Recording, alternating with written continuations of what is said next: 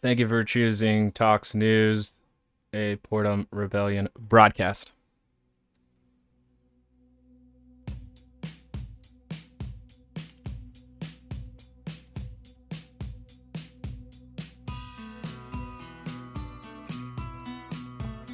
The intro has been set. The outro is yet to come. And boy, oh boy, do we have a um, banality of evil coming your way in the form of news. Again, I can't say this enough. Intro song brought to you by King Gizzard and the Lizard Wizard from their free open source album, Polygondwanaland. Yeah, it's not easy to say, but you can do it. What are we covering today, huh?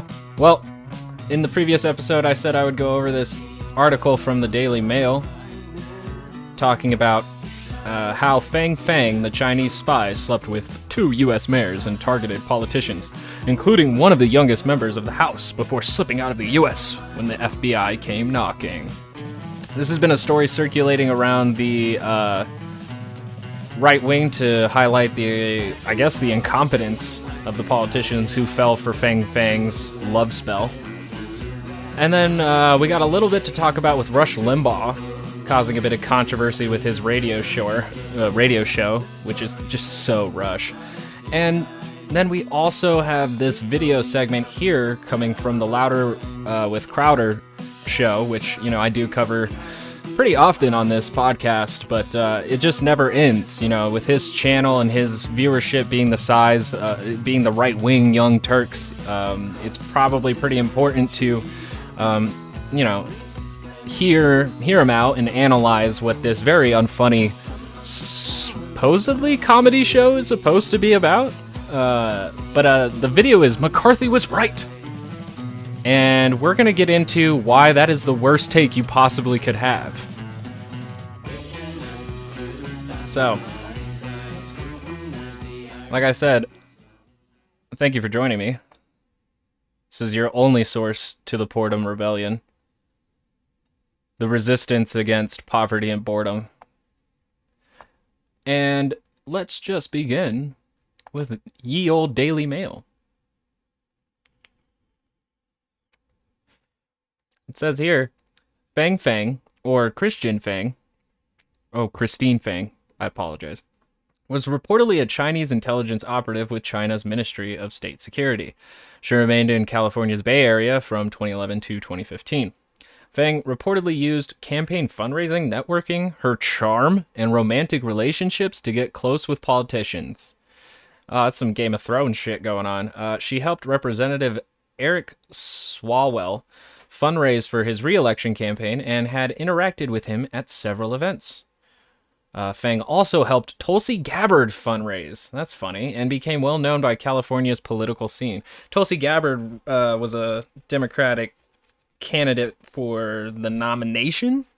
Um, and honestly, you know, I liked Tulsi Gabbard's um, foreign policy, you know, that being like no more endless wars.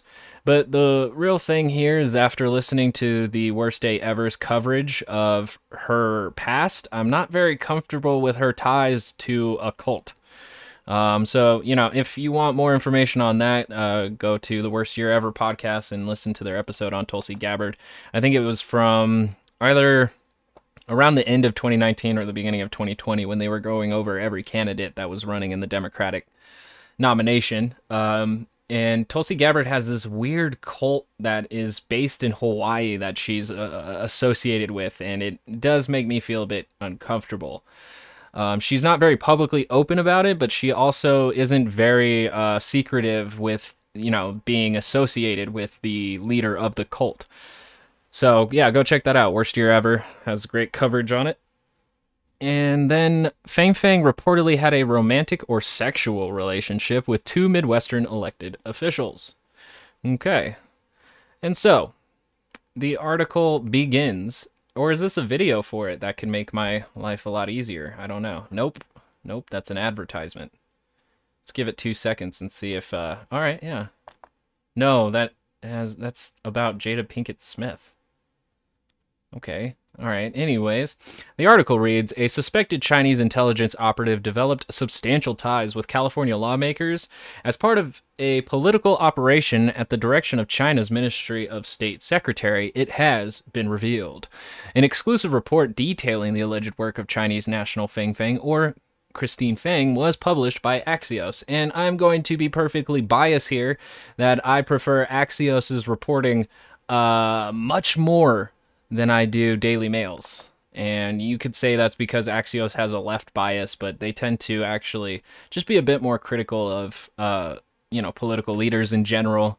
Whereas Daily Mail is so obvious in its right wing leans that it's uh, it's very hard to take it seriously sometimes, especially with how much it actually does spread spread uh, what we call fake news. Um, but I'll keep. I'm gonna keep on the Daily Mail here, and maybe I'll use the Axios just for uh, um, you know, a little bit of reference, but it says from the Axios why it matters. The alleged operation offers a rare window into how Beijing has tried to gain access to and influence U.S. political circles, which, you know, I think has been. Uh, I don't it's it's you know kind of cold warfare that's been around since we've been in these superpower cold wars when uh, Russia, China, and America and Europe can't really afford going to war with each other without bringing the entire globe down with them. So you know these Cold War things and espionage and uh, you know B action movie plot lines seem to uh, be pretty consistent since the let's say 60s. Um, it got a lot more covert since then. Um, we don't just send troops in unless, you know. Oh man, we do still send troops in because even in the seven countries that we're drone striking, there are thousands of troops in them. So I, yeah, I don't really know about our spy operations because that never really comes out too much, but um, they're definitely willing to air the business of other nations who are doing espionage within the United States. And, it, you know, I've covered Mike Pompeo, John Ratcliffe, all talking about how China is the biggest threat to American democracy and freedom. And how, you know, they're more of a th- threat to our hegemony in the uh, foreign policy department, but the democracy and freedom, I feel in my bones that the United States is a bigger threat to itself, its own democracy and freedom than China is, even though China will try to undermine our position in the world through espionage.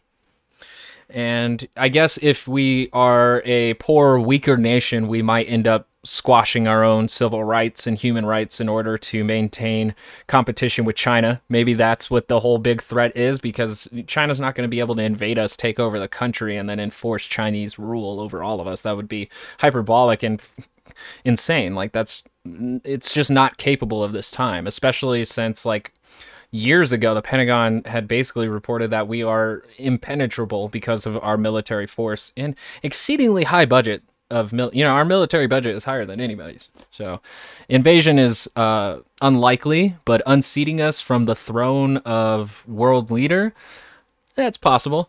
It's very possible especially with how accelerated china's growth is. All right enough tangents. Fang reportedly interacted with Swalwell at several events, helped fundraise for his re-election campaign, and helped put at least one intern into his office.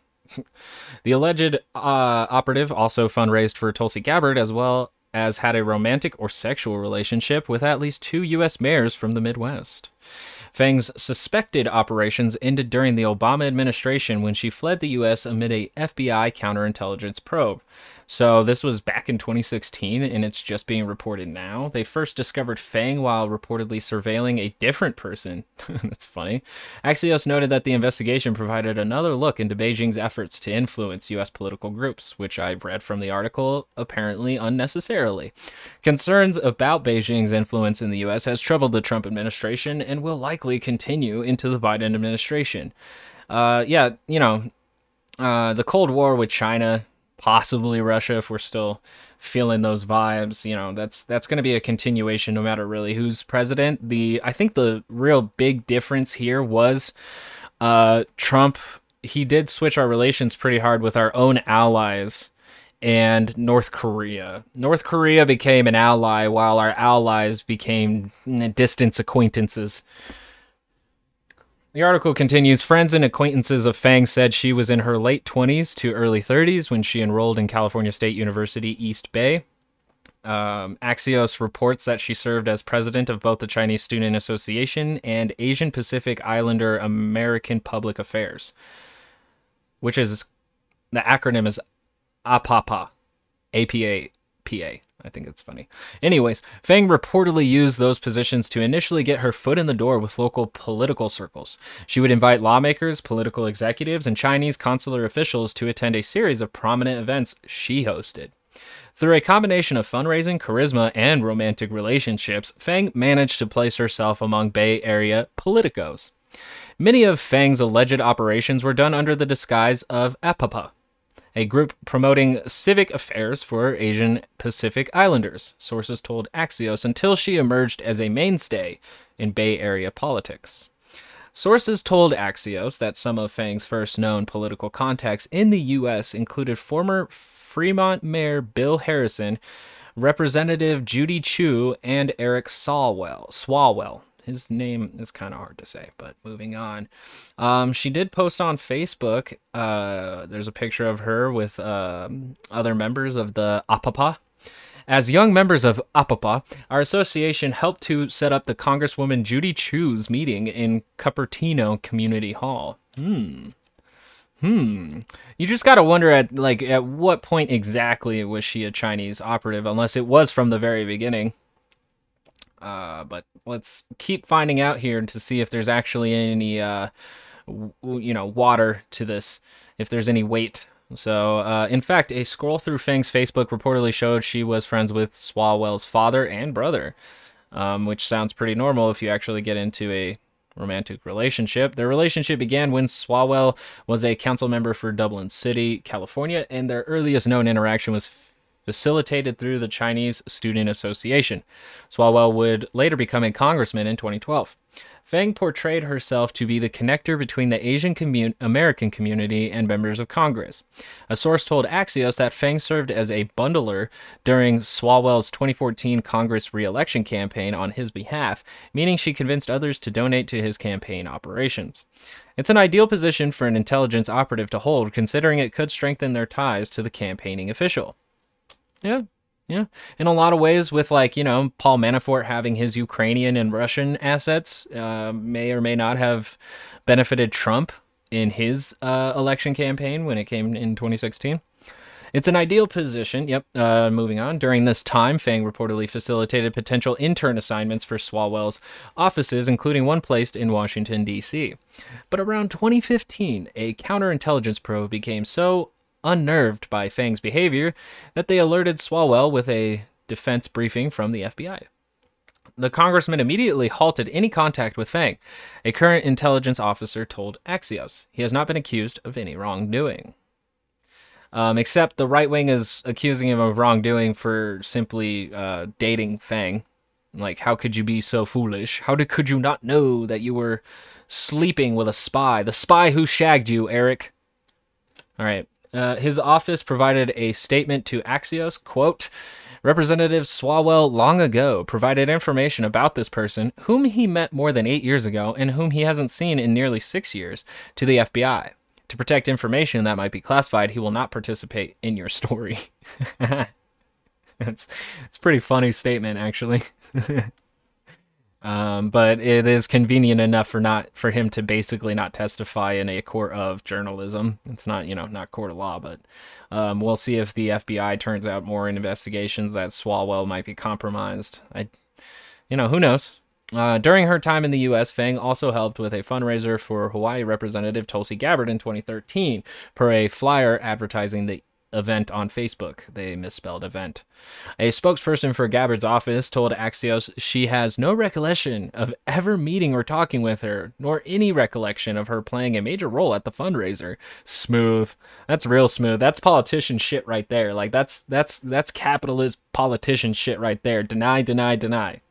Deny.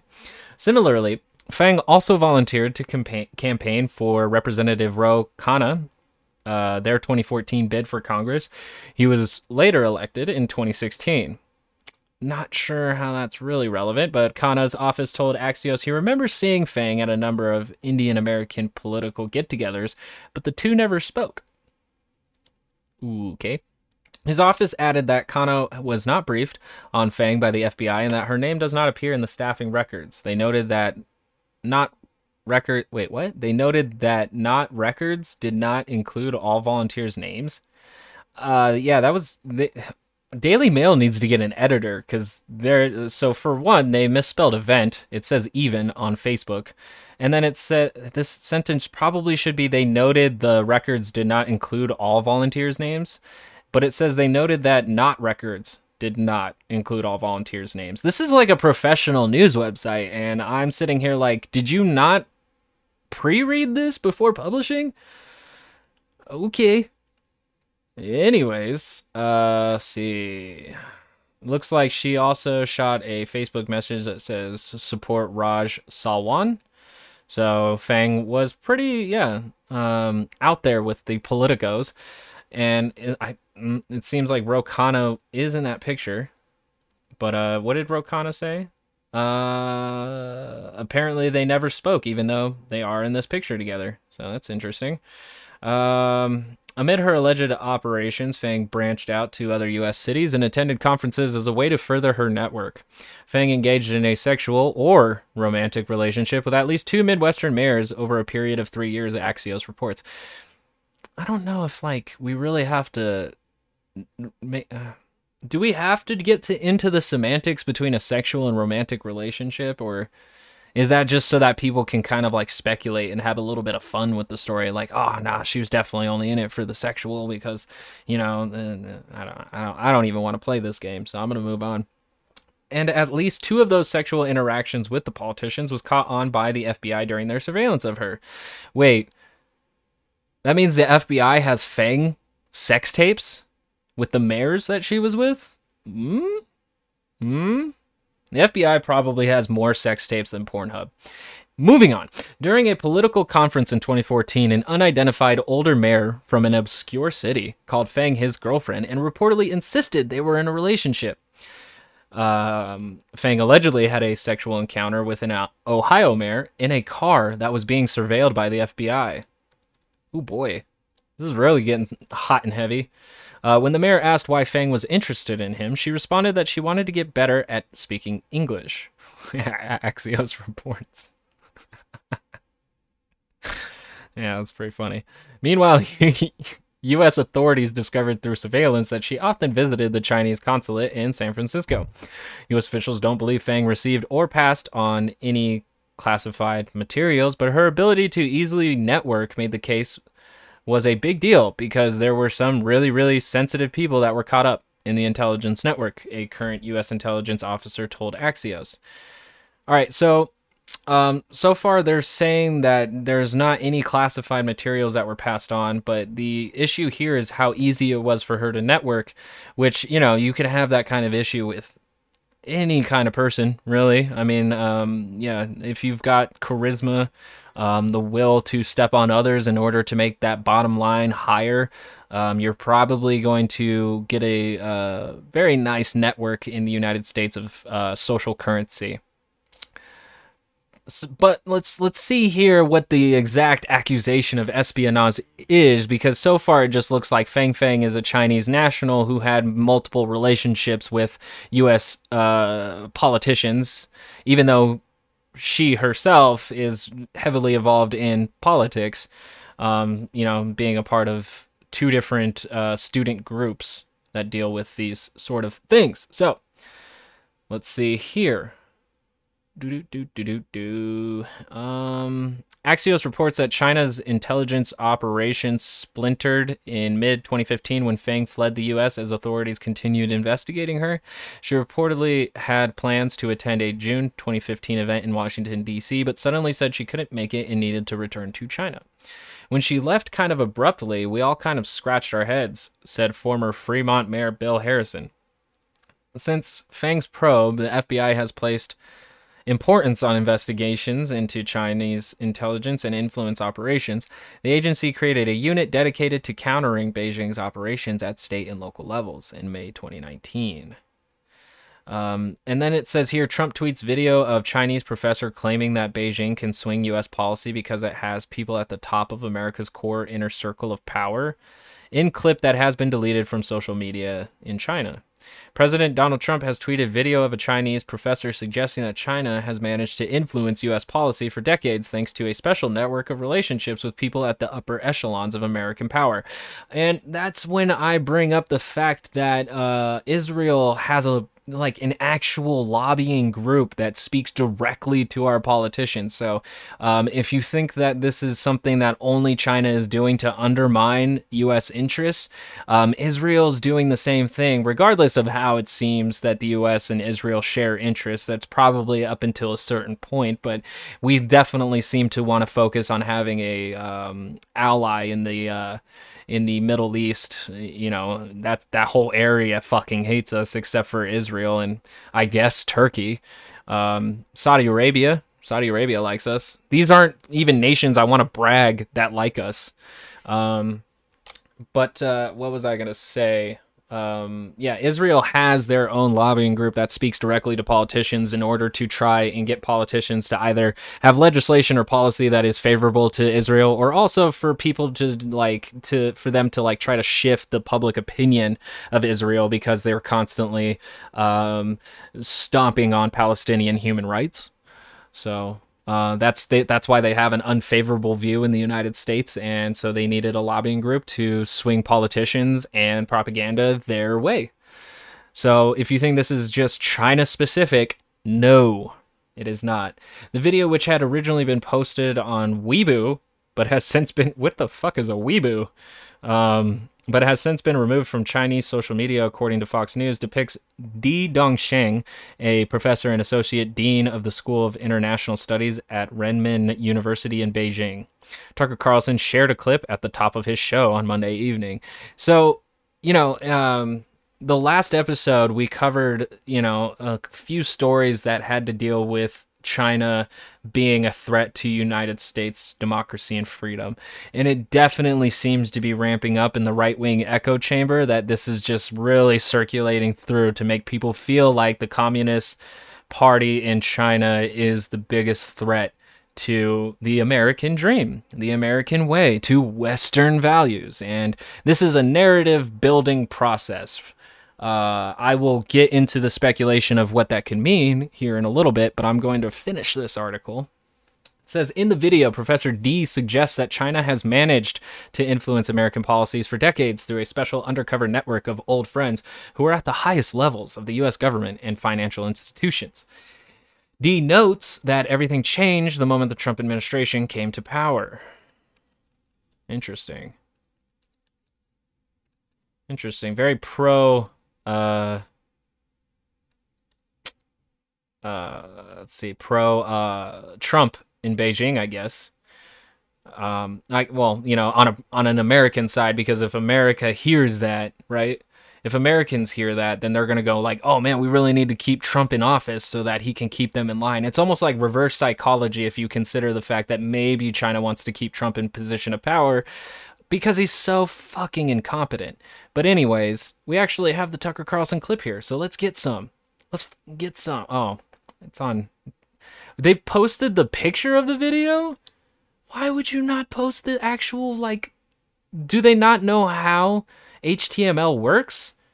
So they posted the picture of the tweet rather than the actual tweet which like every news does? That's wow come on, guys. Like, I really thought we were more professional than this. Um, but I'm not going to really get into it because we do already have plans here. Uh, the Tucker Carlson segment is about seven minutes long and it's called Our Elite Has Been Working on Behalf of China. And I guess that's sort of true because when you think about Hollywood, I think Iron Man 3 or was it Iron or Avengers Age of Ultron? I'm not really sure, but Disney like actually added scenes to their movie where Tony Stark got like operated on by a doctor in China that wasn't in the release of the United States. So in a way, you can consider that pandering because the Chinese uh theater market, like the movie market, is actually bigger than the United States. So a lot of Hollywood companies have been um, kind of placating to that to make money. Uh, I'm not sure what other industries are reliant on China for the same kind of shtick, but uh, yeah, there's there's an example. So Tucker Carlson's not necessarily wrong, but I'm sure if I listened to the whole segment, I would find where he isn't right. Although Di said he was unable to give specific details without compromising the identities of those involved, he revealed how President Trump's trade war with China caused huge upset over ties that had been nurtured for decades between Washington and Beijing. Trump waged a trade war with us, and this is a quote Why couldn't we handle him? Why is it that between 1992 and 2016, we always resolved issues with US? Did you kn- did you guys know? Di asked the Chinese audience in his 18 minute long presentation. Now I'm going to drop a bomb because we had people up there inside America's core circle of power. We had our old friends, said Di, noting that he needed to speak carefully so not to reveal identities of those involved. And that's where the article ends. No, it's it. No, it isn't. Okay. Whew. Like that would have been a point to just be like, uh, and to be continued. The Red Scare will be back next week. You know. Um, and uh, follow up quote In plain and simple language, during the last three to four decades, we used the core circle inside America's real power, Di said. Wall Street had a very profound influence over America's domestic and foreign affairs since the 1970s. I would argue before that, but let's move on. We used to heavily rely on them. Wow, he just outed Wall Street.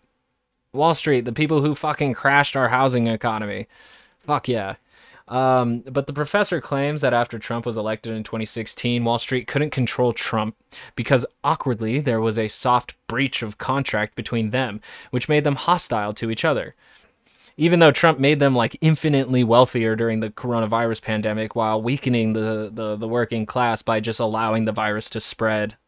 So, um, and also, the lockdowns without any financial support from the federal government has worked hurt the working class even more. So again, like I'm kind of even leaning towards the side that China is using reverse psychology here in order for us to feel like we need Trump to protect us from China, when really China or Trump weakened the United States heavily, especially in the world stage. So that's probably why they want to keep him is because we've you know completely alienated ourselves from all of our allies and um, have pulled up this 1900s era isolationist policy that seems to only serve the interests of a very small minority within this country. so I could see how China may want to keep Trump in office because, you know, the tariffs, China didn't pay for the tariffs. They added a tax that went down to the consumers. So, yet again, the working class ended up paying for uh, something that Trump claimed was uh, China uh, paying, which you know again weakens us, strengthens China, and I'm not sure. I don't think Trump would do that purposefully, especially since Steve Bannon had such like a fervent anti-China rhetoric policy documentary. He made a documentary about it. I I don't think he purposely meant to do it. I just think his incompetence may have increased the um uh, I don't know the the foothold of China. So um but you know, I would need an an economics professor to explain to them to me that for sure whether or not that's how things churned out. But we'll just move on for now. During the US China trade war, they tried to help, Mr. Di said. My friends in US told me that they tried to help, but they couldn't. Um, once, however, Di noted that things are about to change once again, thanks once the incoming Biden administration is in charge. Once Biden is in the White House, Di believes that China will once again be able to renew its long held connections. Now, with Biden winning the election, the traditional elites, political elites, the establishment, they have a very close relationship with the Wall Street, he said. You all heard that Trump said Biden's son has securities companies all over the world, but who helped Biden's son build his global companies? Professor Di asked. There are indeed buy and sell transactions involved in here, so I think at this particular time, with Biden winning the election, it is of strategic and tactical value for us to show goodwill to him. Again, uh, feeling like reverse psychology because honestly, uh, the overall picture of United States China relations probably not going to change that much. Um, I think the only major difference we're going to notice is that we're not going to call the coronavirus the Chinese virus anymore. Do do do do do do. So that's where the Fang Fang comes from. But you know, we actually weren't really provided much proof from that on how she was um, an espionage. I suspect China developed extensive ties. So yeah, apparently she's a Chinese intelligence, but like there just hasn't really been a little bit of proof. Uh the only thing that seems pretty suspicious is that as soon as the FBI started investigating her, she went to China.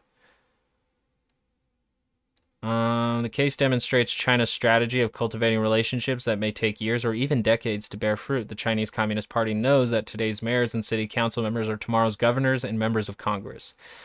Yeah, I mean, a lot of that makes sense. A lot of that makes sense. It's just like, for sure, I don't know why I would want China to be like, yes, she was a spy for me to go, like, okay, I believe them. But um, she did flee to her home country as soon as the FBI was trying to investigate her. So that's kind of a sign there.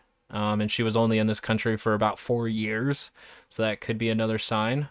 Um, Things, friends, and acquaintances. Uh, she used political gatherings. It's just so weird too because they said that allegedly, like I don't know. And then we only have to suspect then that the people that she got in contact to are a little bit more pro-China than we would expect, or if not like completely loyal to China, maybe. But again, like I feel like that's the type of narrative that you weave when you want to have a red scare in this country because when you take China as the enemy of the United States, you go, well, what is China? They're communists. And if they're communists, then we can't have any communists in in our midst. And that's how you get a third red scare. We've already been through two, and it seems like we're not really going to get our lesson until we go for a third and maybe a fourth, probably a fifth. And why do I bring that why do I bring that up in all of this? Because she could be a Chinese espionage, for sure. Not saying that she's not, but also it's just kind of hard to say that for sure because the FBI said that she hadn't released any material. And the only thing that I can now assume is that since she helped with a fundraiser for Tulsi Gabbard, that Tulsi Gabbard might be actually working for China. That's pretty much the only logic that I can get from this. Um, and also Raj Salwan, uh, Mike Honda, Representative Judy Chu. And this is the same kind of thing that went on in the 19.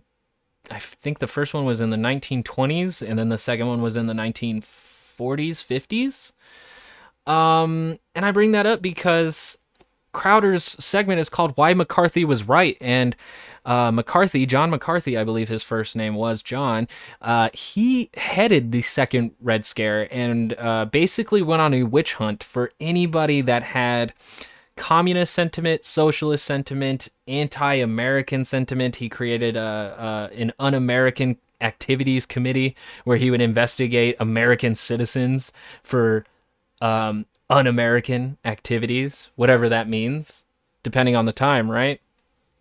But you know the significance really stretches across. And so to before we get into uh, crowder and the mccarthy we have rush limbaugh here saying quote there cannot be a peaceful coexistence between liberals and conservatives. I actually think that we're trending toward secession. Do we get an actual clip here during the uh, during the obscene profit uh, timeout mere moments ago, Mr. Snerdley, the official program observer, peppered me with a question. The question was, what, what exactly was? Are we ever going to win the the? Are you talking about win elections or just? Okay, all right. Mr. Snerdley is asking if we're ever going to be able to win. And he's talking about. I think it is fair to ask, like, win what, but uh, Limbaugh's going to fill in the context here. I know he is. I just interrupted him doing so. Elections. Win elections. Votes. Votes. Are we ever going to be able to win without taking back some of these cities? He's talking about blue cities like New York, Philadelphia capital cities, major cities, metropolitan areas seem to have a much more democratic leaning. That's what he's kind of referencing here. I assume you mean Detroit. Do you include Milwaukee in this? Definitely. All right. What about uh, Oakland, California? Too far gone. San Francisco. You you think we get San Francisco?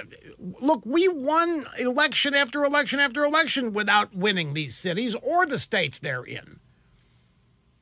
Uh, the past two Republican presidents did not win by popular vote. They simply won through electoral colleges. And George Bush won his first election through a Supreme Court overturn of a ruling. So, um, yeah, they don't need popular votes. Republicans don't need popular votes. They just need those swing states to come through for the uh, that sweet, sweet electoral college win. Because why have the popular vote when you can just have a separate body completely, you know, uh, segregated from the uh, American citizens' will and just have them vote in the president? Why not? Fuck it. I thought you were asking me something else when when you said, "Well, can we win?" I, I meant, "Can we? Can?" I thought you meant, "Can we win the culture? Can we dominate?" Uh, That's great. That's great. The, uh, uh, culture. That's great. Rush Limbaugh is not interested in winning elections, meaning that uh, he doesn't want Republicans to represent the best interests of Americans. He wants Republicans to win the culture war which uh, goes down to you know what kind of values we have on a local level to be perfectly honest with you. And he wants to dominate the culture war. So i mean i can't hear anything more authoritarian than that right now is that you want to win the culture war is that you want to have your culture prevail and everyone else's fall to the wayside. I i actually think and i've referenced this i've alluded to this a couple of times Tim Pool is another channel that brings up constantly that America is on the brink of civil war. Tim Pool, claiming he's a classical liberal, um, is he's really socially conservative, and he is within that right wing echo chamber, and he is constantly talking about a civil war breaking out in this country. So I'm not surprised if more and more right wing channels do it more often as well. Because I've seen others allude yep. to this. I yep. actually think that we're trending toward secession. And it, it really happens when you have right wingers digging their heels and saying, No, I don't want culture to change. I don't want culture to evolve. I like my society how it is. Damn it. I see more and more people asking, What in the world do we have in common with the people who live in, say, New York? What is the only thing Americans need to know that we all have in common is that we're all just trying to live our lives happily and peacefully. And uh, if you cannot do that, then you might be a warmonger and need therapy, possibly. Is there that makes us believe that there is enough of us there to even have a chance at winning New York, especially if you're talking about votes? I see a lot of bloggers, I can't think of names right now. A lot of bloggers have written extensively about how distant and separated and how much more separated our culture is becoming politically. And that it can't go on this way. There cannot be a peaceful coexistence of two completely different theories of life, theories of government, theories of how we manage our affairs. And I thought the whole idea of the marketplace of ideas is to share all of them and not necessarily co sign to a single ideology or idea. So um, if we're seeing political actors in the United States really focus in on having a single ideology rule over the entire country, well, that seems to be tearing away at our First Amendment of freedom of expression and uh, is a- actually very anti American. We can't be in this dire a conflict without something giving somewhere along the way. And uh, so I, I know that there is a sizable and growing sentiment for people who believe that that is where we're headed, whether we want to or not. Whether we want to go there or not, I myself haven't haven't uh, haven't made up my mind. So I still haven't given up the idea that we are the majority and that all we have to do is find a way. Uh, let, let me just say it again that Republicans, as far as presidents go, they have not won the popular vote in the past two presidents that they have won. So I don't think they are the majority because the majority voted for Obama and then they voted for Biden to unite and win. Uh, and and our problem uh, Obama twice. The fact that there are just so many RINOs, so many so so many Republicans in the Washington establishment who'll do anything to maintain their membership uh, in the establishment because of the perks and the. So, did he actually just admit there that uh, Republicans are more interested in maintaining power than they are actually providing to the American citizen and their constituents? I think he did. Opportunities that are presented for their kids and so forth. Yep, yep. Care about the kids, you know. Uh, fuck over the American voter because your kids need to uh, get their place in society. So, you know, that's Rush Limbaugh just laying it out there that he believes that we're heading towards secession and possibly a civil war because uh, Americans cannot agree on uh, w- how the society should run, and in a lot of ways, reality. Because Crowder here says why McCarthy was right, and if you go through and research McCarthyism in the second Red Scare, yes, the second Red Scare, the first one was under Woodrow Wilson. I think this one uh, Eisenhower. I'm not 100% sure, but um, the second Red Scare, uh, nobody is proud of. Nobody is proud of. And McCarthy was shamed out of office for his uh, persecutive acts. So for Crowder to say McCarthy was right, that's one of those examples of conservatives stepping away from the reality and history in order to build a narrative of probably anti left sentiment. So, Crowder, take it away. So, anyways, but that that destroyed my dreams of a dreams of a Chinese. But you, you know what? I actually I think I found something here. Um, let's just get this brief summary right here. Uh, the Second Red Scare refers to the fear of communism that permeated American politics, culture, and society from the late 1940s through the 1950s during the opening phases of the Cold War with the Soviet Union. This episode of political repression lasted longer and was more pervasive than the Red Scare that followed the Bolshevik Revolution in World War I.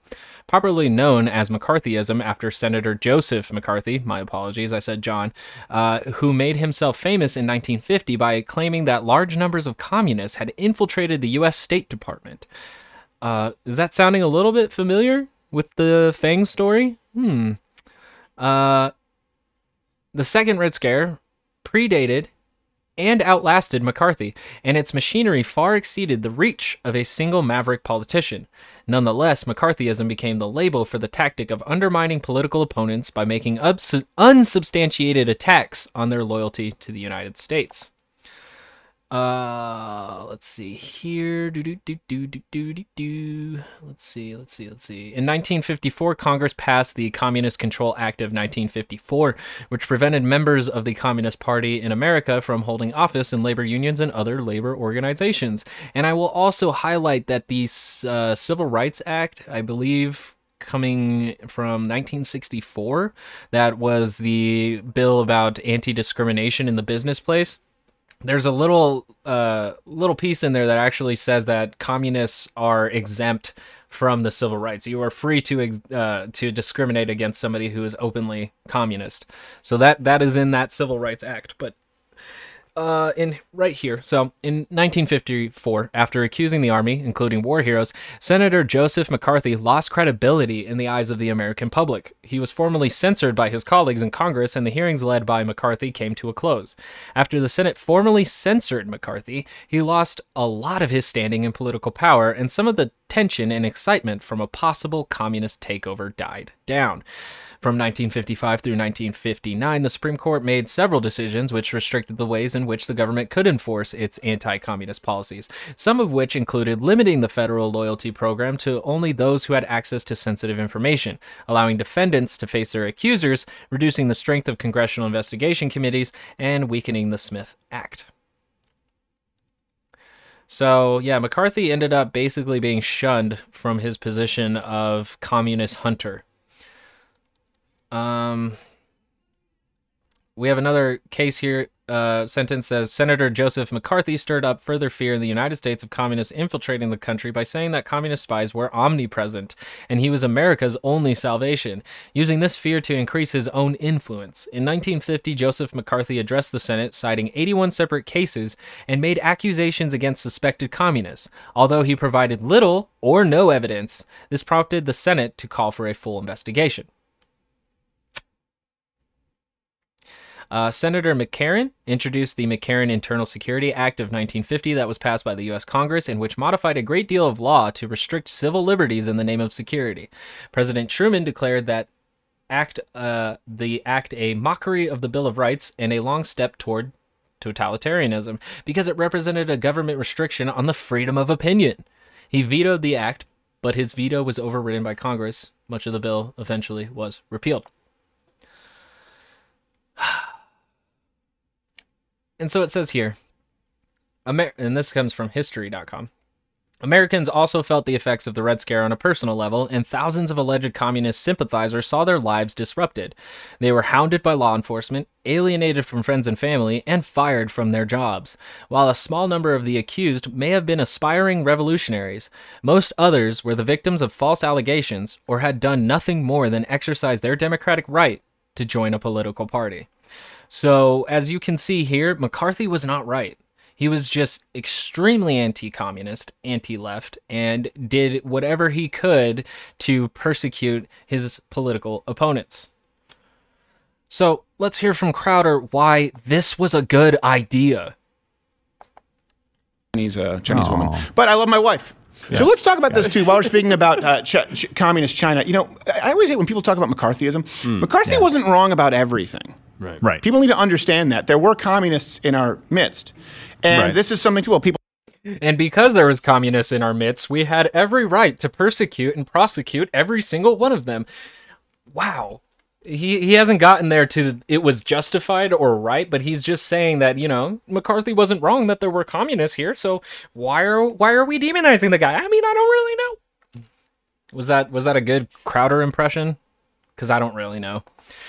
People talk about the deep state, not just me, but of course the Communist Chinese Party talk about this. Um, there was the Red Scare, is what it's referred to. Right. It was referred to as a, a witch hunt, right? At this point, where people are saying this was just something they tried to do to silence voices of dissent. But even if you look back then, if you look at Republicans, you look at conservatives, they weren't just trying to ban all hippies. Right, they were actually yeah. talking. There, there were real communists. Now, when people have talked about our central intelligence agencies being compromised. And so apparently for Crowder and his audience, them being communists is the justification and that's enough. So uh, Crowder would be totally McCarthy apologist and sympathize completely if this were to happen again. He would in fact use his propaganda machine to justify it to his hundreds of thousands to millions of viewers. Compromise. It's always tough to prove when you're talking about an agency, and it's always tough to make that case to Americans because an entity is different than a person. Right? And that's the Yeah, same reason yeah. that on social media, people follow people, not so much brands. And that's Right. why they have brand ambassadors. Because if you try and sell your fit tea, no one cares. You slap it on some girl in a yoga pants with f- fat ass, which is the trend now. All of a sudden, you're rolling in the Benjamins. Enjoy your asbestos tea. But PolitiFact, just to be clear here, um, says this is something where we were just sort of reading on this when we're talking about you know communist sympathizers. John Brennan, you know former CIA director. This was a, a, a guy who was very politicized. Was a hot topic. So uh, Crowder just let us know that he was anti-communist sympathizer, but very pro-McCarthyism, which history is not on his side. topic for a while. Um, there's a claim that he was a member of the Communist Party, right? And Yeah. PolitiFact says it's mostly false. Oh, well, then never mind. Wait. What's the wait? Is there Seems to me like that's the truth, or that's a, a Hold on, let's see the quote that PolitiFact had put up. Uh, we found Brennan was acknowledged voting for a communist presidential candidate in 1976. That does not mean he was a member of the Communist Party. Yeah, I mean, yeah, yeah, sure. I mean, yeah, and uh, you know, you, you probably can be a communist without actually joining any, um, you know, specific organization or party within the United States. Um, but you know, if you join a party, then you know you are highlighted as being part of that party. Like say, you know, the Black Panther movement. Um, you know, there is a difference between supporting Black Lives Matter and actually being a part of the organization. And if I was arrested, I hope people would make that distinction because, you know, my views don't necessarily represent the organization because I am not a part of the uh, organization. So, Member of the Communist Party, right? And Yeah. PolitiFact says it's mostly false. Oh, well then never oh, mind. Wait, What's the wait? Is there Seems to me like that's a truth, or that's a, a true or false question. right, but wouldn't you want it to be completely false for the I like how Crowder is like, I don't like the gray here. I don't like the gray. I like to live in a black and white reality. The head of the CIA? It's almost like that's what I'd be more comfortable yeah, with. I think that's where we would lean. Yes. If I had to lean, like I know people who like to be fence sitters and go like, well, I'm in the middle. Mm, When it comes to voting for communists, I'm like, uh, you know what? Uh, pick a lane. Voting for a communist makes you a member of the Communist Party. Remember that always and forever. What is it like Matthew McConaughey? Like, Man, And here's the thing: is like where I sit is that nobody should be loyal to um, any political party. Um, that kind of um, demagoguery can lead to, um, uh, you know, unforeseen consequences. No matter what party you try to align with. So um, I'm very actually anti-political party. I just want to see policies that help my peoples. That's pretty much it. and told me that uh, you know I'm a centrist, and he said, you know, if you look at the center of the road, there's nothing but nothing but uh, old candy wrappers and armadillos. And I said, there's plenty of wide open space right here. What are you talking about? No idea. so anyway, sorry, PolitiFact. I can't tell if that was a good or bad McConaughey impression. Uh, he kept it really low. I wonder if I keep it really low, if I can do a, if I can do a, a McConaughey impression. You know, you just you get in that Mercedes Benz and you feel all right, all right, all right. Mostly stays the same false that John Brennan was a member, uh, yeah, was a, a not a member, but supported communists. Yeah. okay, Yeah. this is under. That's not what the PolitiFact was about. It was about whether or not he was a member of the Communist Party, and that was mostly false. This is a polygraph to John Brennan, just to be Oh, clear. yeah, Uh, we found Brennan has acknowledged in a polygraph voting for a communist presidential candidate in 1976. That does not mean he was a member of the Communist Party. Right. He's unaffiliated and leaned communist. That's enough for me. So if I was unaffiliated and I registered as that and then I voted for a Republican, I would be considered a part of the Republican Party. What if in the Senate I voted for Democrats and then in the uh, presidential I voted for uh, Republican? Or what if I did the Senate Republican and then I did the House Democrats? What would I be considered? Would I still be unaffiliated or would they highlight what I voted for and then assign me to my party? Because that seems to be what's going on here.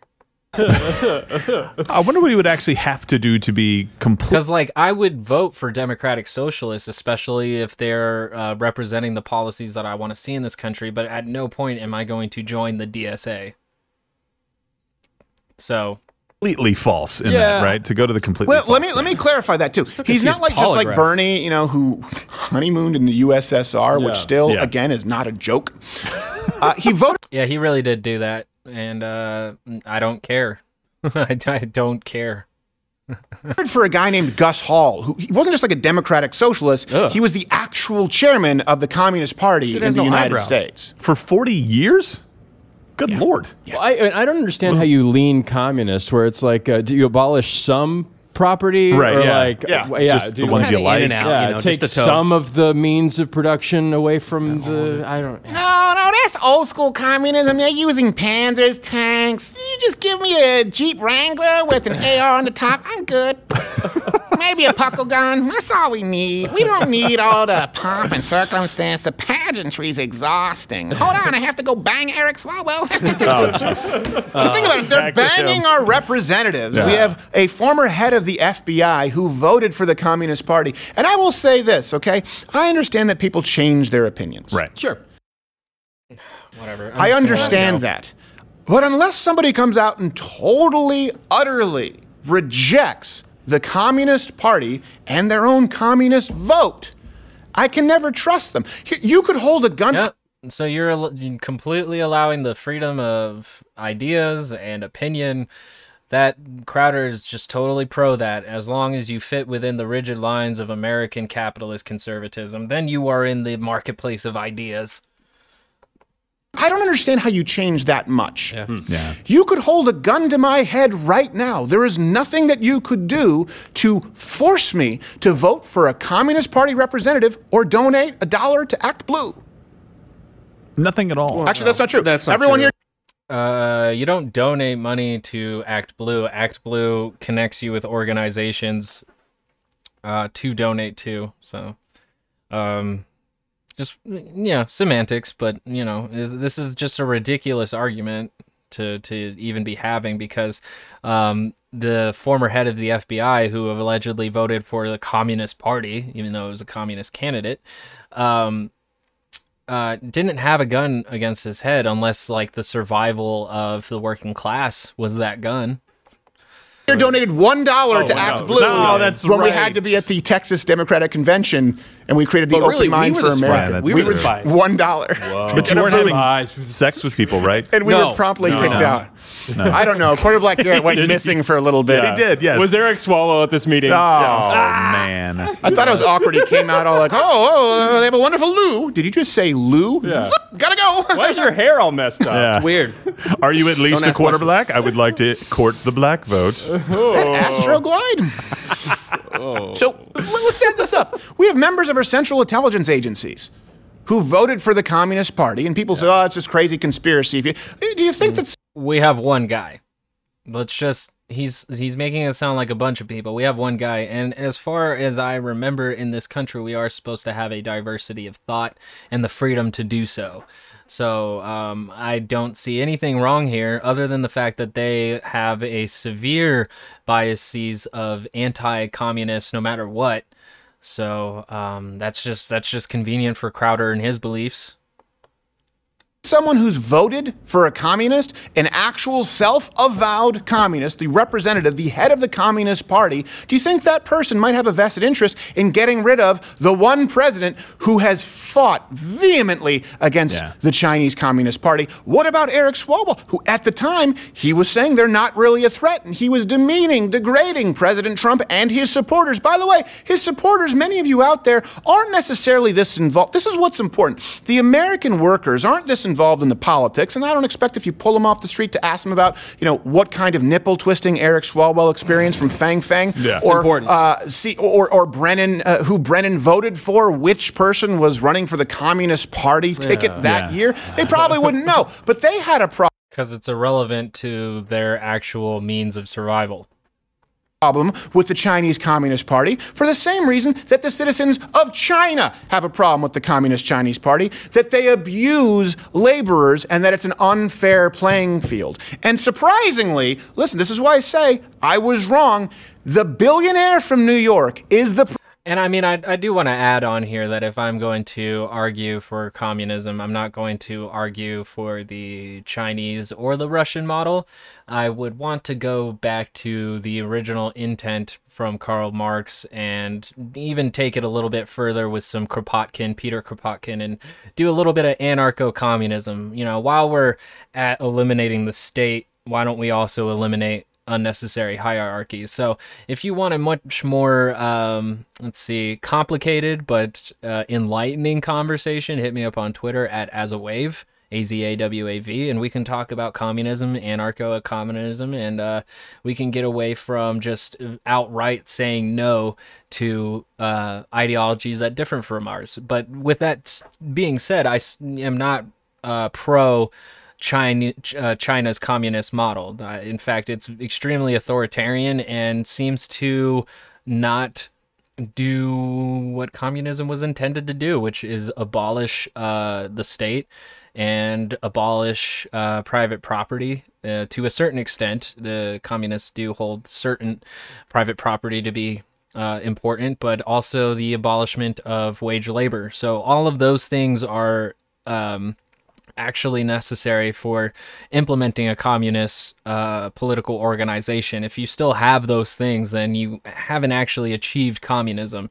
But uh, you can still claim you're communist because that happens. Like the, the, the fascist Nazi party claimed to be socialist, national socialist, and yet didn't really actually do any socialist policies. Um, they, you know, they had public health care, but that's not it's not really socialist. It's uh, you know, it's uh, the gov the state basically um, footing the bill um, with your tax money, anyways. But you know, socialism is a little bit more involved with mutual aid, and I think it still has moneyless society mixed into it. So, um, if your society is still in need of money, even during the post scarcity age, which we have been living in since the 1950s, maybe even earlier, but um, you know, at a certain point, we didn't really need wages or even money to have a successful society because we are past the point of scarcity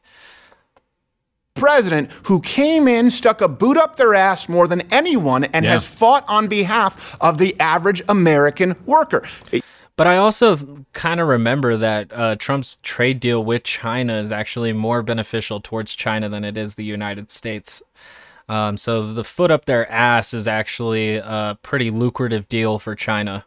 Used to be you either had people who were wealthy elites in the Democrats or Republicans, and the wealthy elites in the Democrats just tried to claim they were for the worker by being supported by union dollars who give more Yeah. to presidential campaigns or politics in general than any mean, dark Koch brother figure you can picture. But now we actually have a president who Are you kidding me?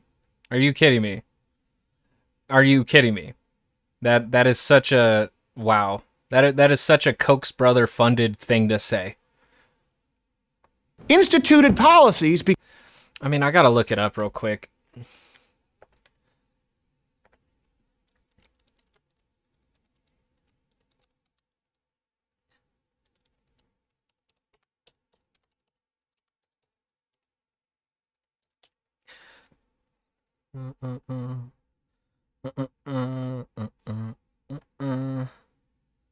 Prospect.org. Mm-mm-mm. Money from the Koch network is finding its way into the hands of the loudest online promoters of free speech, or at least free speech for conservative viewpoints, reports prospect.org. I was mainly just interested in seeing uh, whether or not they help fund Crowder. Let's see.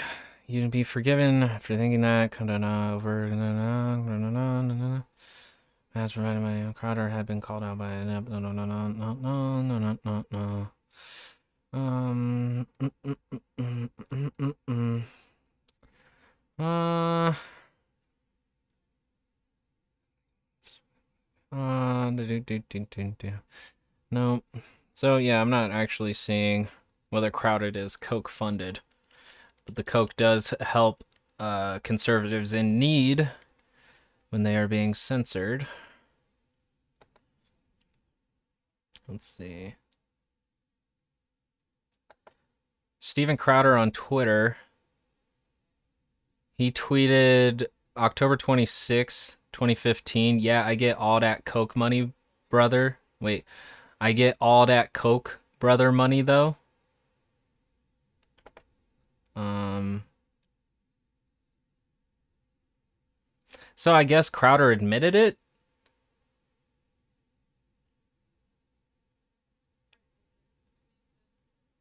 Yeah, I mean, from Crowder's tweet, I guess he's funded by Koch brothers, but I can't actually find anything else on the issue.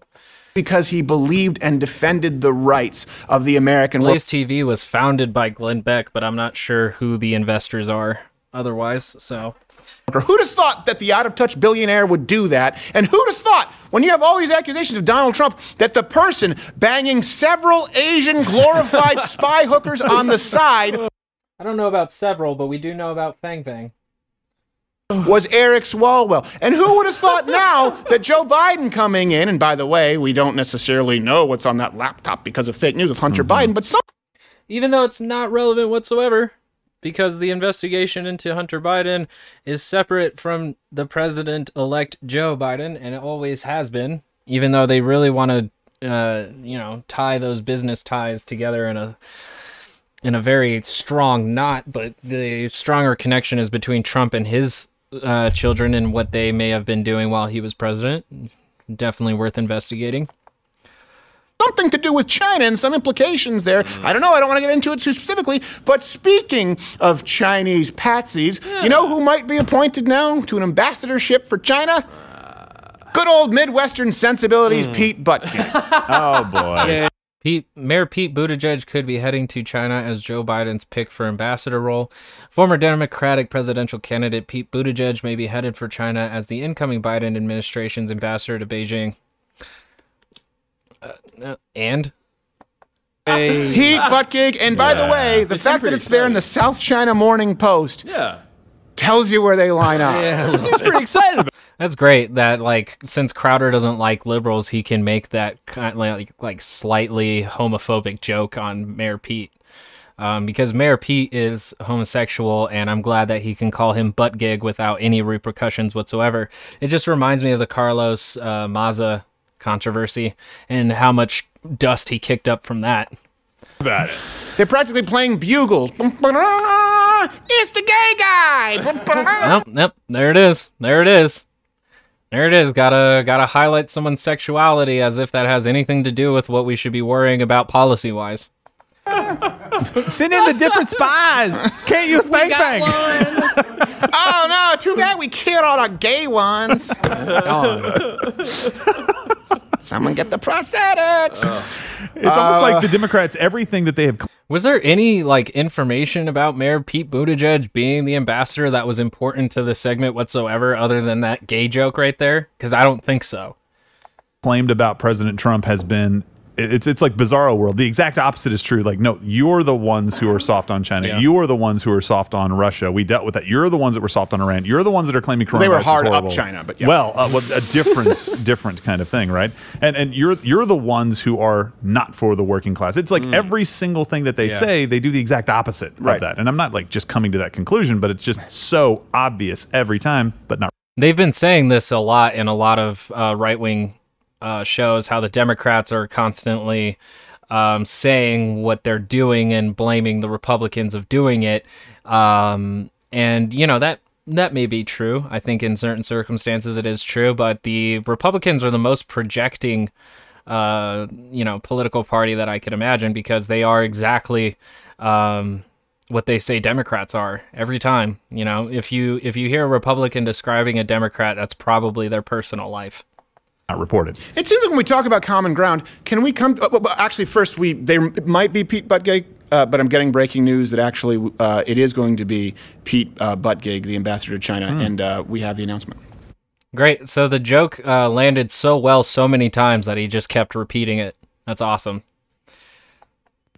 discomfort, irritation, embarrassment.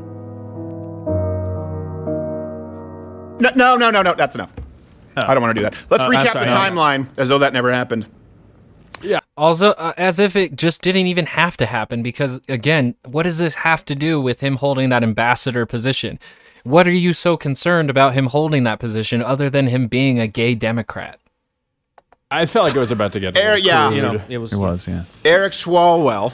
Yep, yep. We're not going to talk about what uh, policy issues we could have with an ambassador Buttigieg. We're just going to make gay jokes and move on.